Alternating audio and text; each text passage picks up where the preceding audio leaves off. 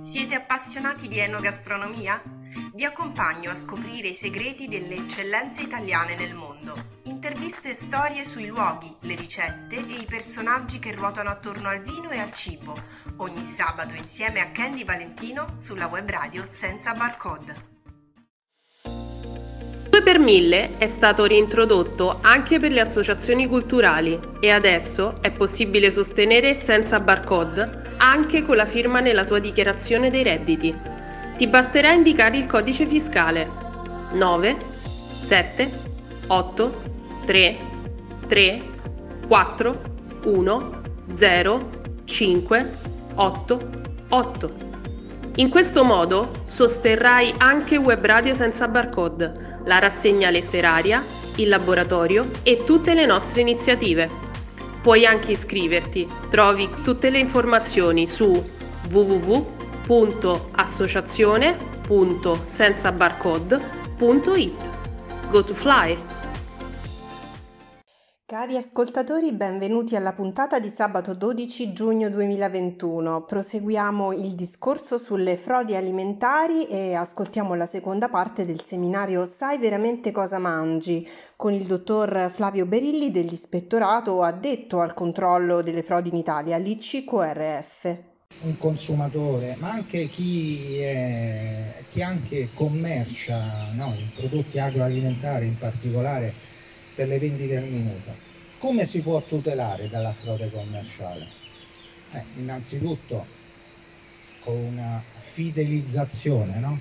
cliente-venditore, quindi avere un, un, rapporto di fiducia con chi, chi, vende quel prodotto, sia che uno è un consumatore, sia che uno è, fa parte, è un soggetto intermedio della filiera no? Eh, commerciale leggere l'etichetta innanzitutto. L'etichetta è come il, la carta d'identità nostra. Ti prese, presenta il prodotto, dice che cosa è quel prodotto, dice che, di che cosa è costituito e dà tutte queste informazioni. Per cui saper leggere un'etichetta è, è importante. Un'etichetta, ecco, velocemente, cura, bisogna curarsi che ci sia il nome di chi vende, innanzitutto, che non sia quindi un venditore anonimo, no? Chiaramente. Quel prodotto cosa è e come si chiama, no? eh, sulla pasta ci deve essere scritto pasta di semola di grano duro, eh, pane, pane, eh, eccetera.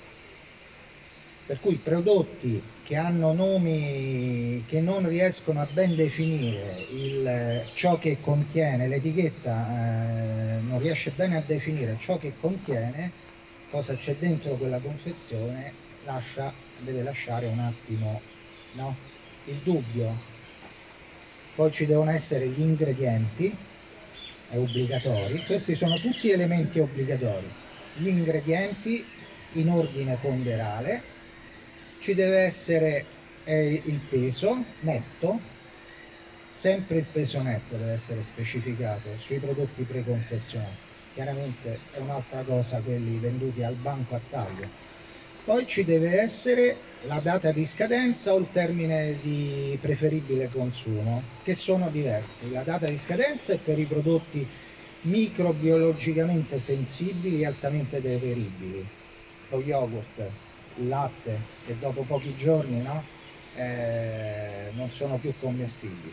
Invece la pasta è un prodotto che dura 2-3 anni, non c'è problema, mantiene inalterato per quel periodo garantito dal produttore o dal confezionatore anche su, i suoi elementi costituzionali nutritivi, nel senso che poi ci deve essere l'etichettatura biologica, eh, scusate, nutrizionale, sul prodotto e ci dice soprattutto per noi consumatori è importante il riferimento a, o alla porzione o ai 100 grammi di prodotto perché danno eh, il senso di quanto calorie, di quanti grassi, di quante proteine no? e quanta fibra eh, ci dà una porzione o 100 grammi di prodotto. Questi per una dieta insomma eh, equilibrata.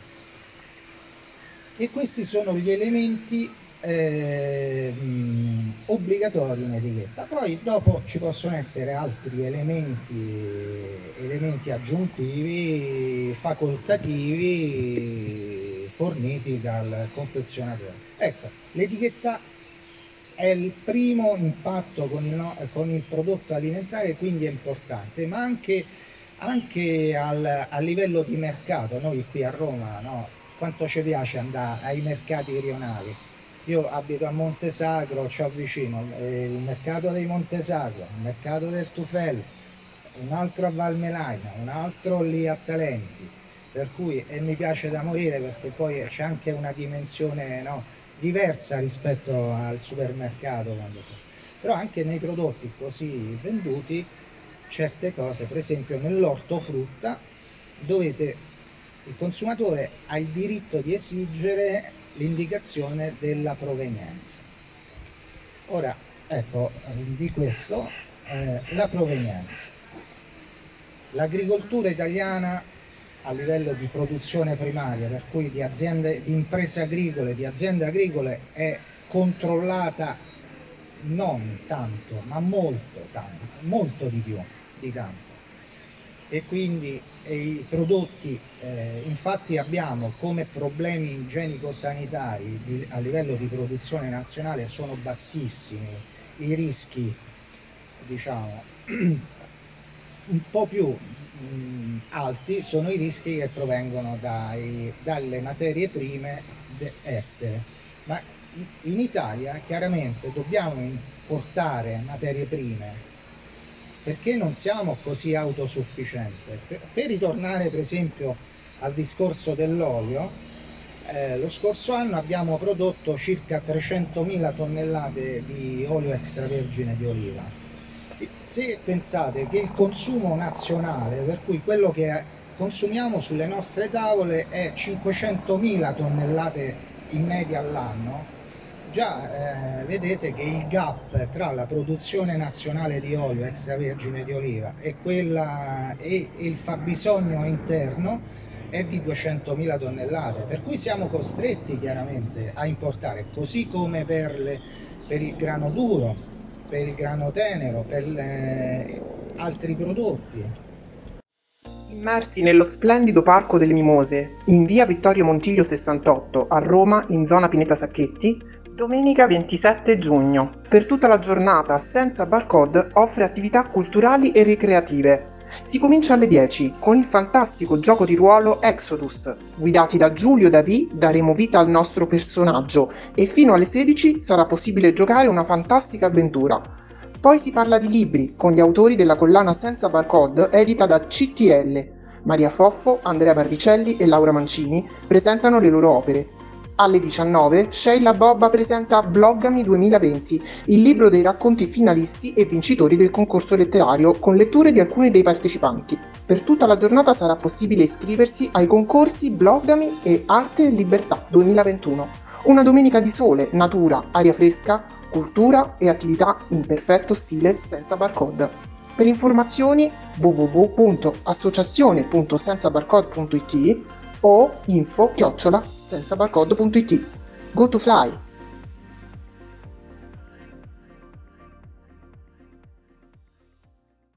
Quindi questi prodotti vengono importati. Anche qui vi posso assicurare che la stragrande maggioranza, la quasi totalità delle produzioni importate vengono sottoposte ai controlli di frontiera, ai nostri controlli, vengono seguiti le filiere e la tracciabilità. Per cui eh, così. Però chiaramente eh, i controlli nei paesi dove vengono prodotti sono diversi. Ci sono alcuni paesi, alcuni prodotti che l'Unione Europea eh, esige che il sistema di controllo de, di questi stati esteri sia analogo al nostro per esempio nei, nel settore dei prodotti biologici.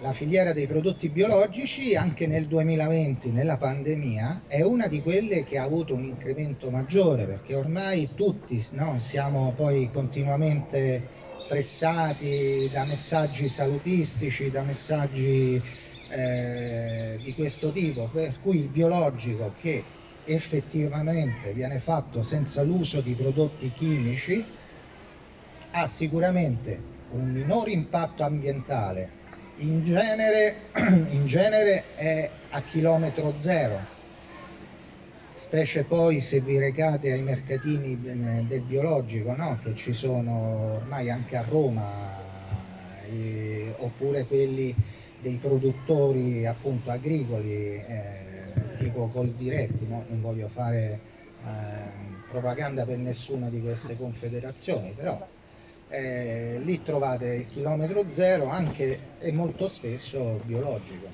Biologico però per norma, per legge, non è sinonimo di eh, prodotto migliore rispetto al convenzionale.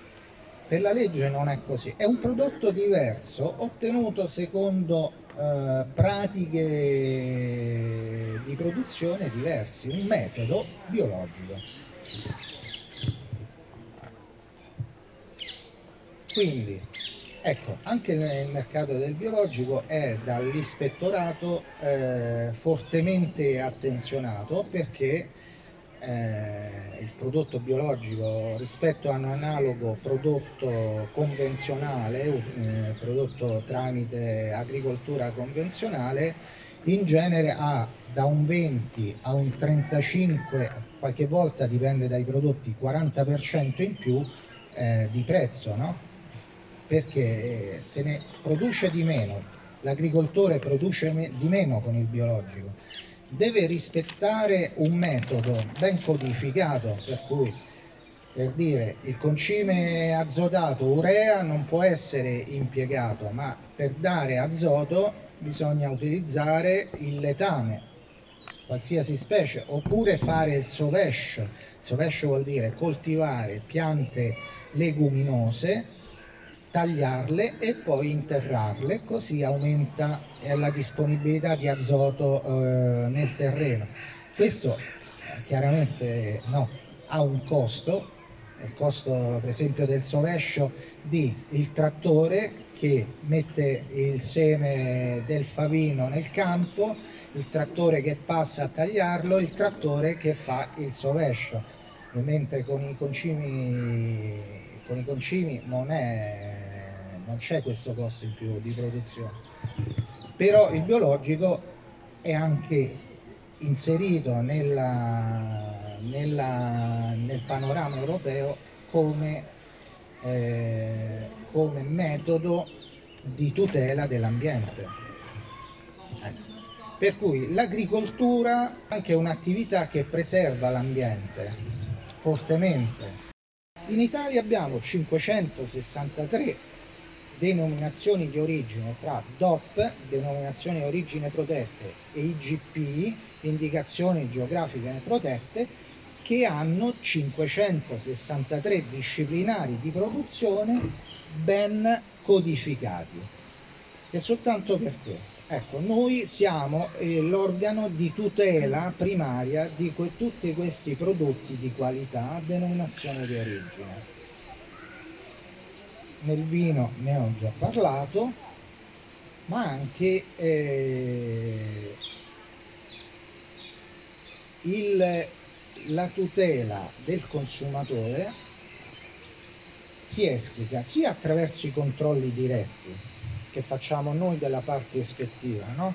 controlli sulla rintracciabilità, sulla corretta etichettatura, sull'identità dei prodotti, quindi sulla corrispondenza delle dichiarazioni, sui processi produttivi, perché anche nei processi di trasformazione possono essere impiegati sostanze o anche tecnologie non consentite, per cui eh, c'è questo aspetto anche che tuteliamo. Eh, per esempio, la, il vino rosé, no?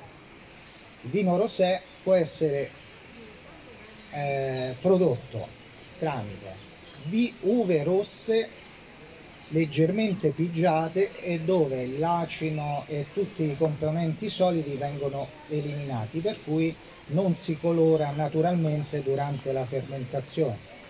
Oppure il vino rosé in alcuni casi è permesso anche eh, da sei anni, da una modifica della norma europea, produrlo tramite vino bianco e vino rosso non è possibile, per esempio, è una frode commerciale, produrre il vino rosso tramite, eh, tramite l'uso di carboni decoloranti. L'uso dei carboni decoloranti avviene un, nel processo di eh, trasformazione eh, da uva in vino.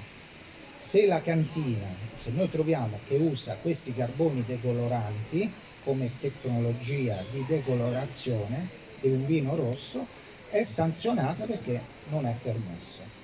Tutti i prodotti biologici, per esempio, e i prodotti a denominazione di origine sono tutti prodotti che godono di una certificazione, che vuol dire che il Ministero dell'Agricoltura per questi prodotti ha delegato, autorizzandoli, degli organismi di certificazione a fare, a controllare il rispetto del disciplinare per tutti i soggetti che ne fanno parte, per cui dall'agricoltore, produttore, al trasformatore, al confezionatore, fino anche al venditore. Per cui c'è un livello di garanzia superiore, tant'è che trovate sulle scritte in etichetta garantito dal Ministero Politiche Agricole, e, mentre, eh, e sul biologico invece trove, troverete come elemento obbligatorio scritto un numero che è dell'operatore e una sigla alfanumerica IT da 001 a, 00, a 014 che individua uno degli organismi di certificazione autorizzati dal Ministero e noi a nostra volta come Ministero dell'Agricoltura vigiliamo affinché questi organismi di certificazione operino in modo corretto. Siete appassionati di enogastronomia? Vi accompagno a scoprire i segreti delle eccellenze italiane nel mondo. Interviste e storie sui luoghi, le ricette e i personaggi che ruotano attorno al vino e al cibo. Ogni sabato insieme a Candy Valentino sulla web radio senza barcode.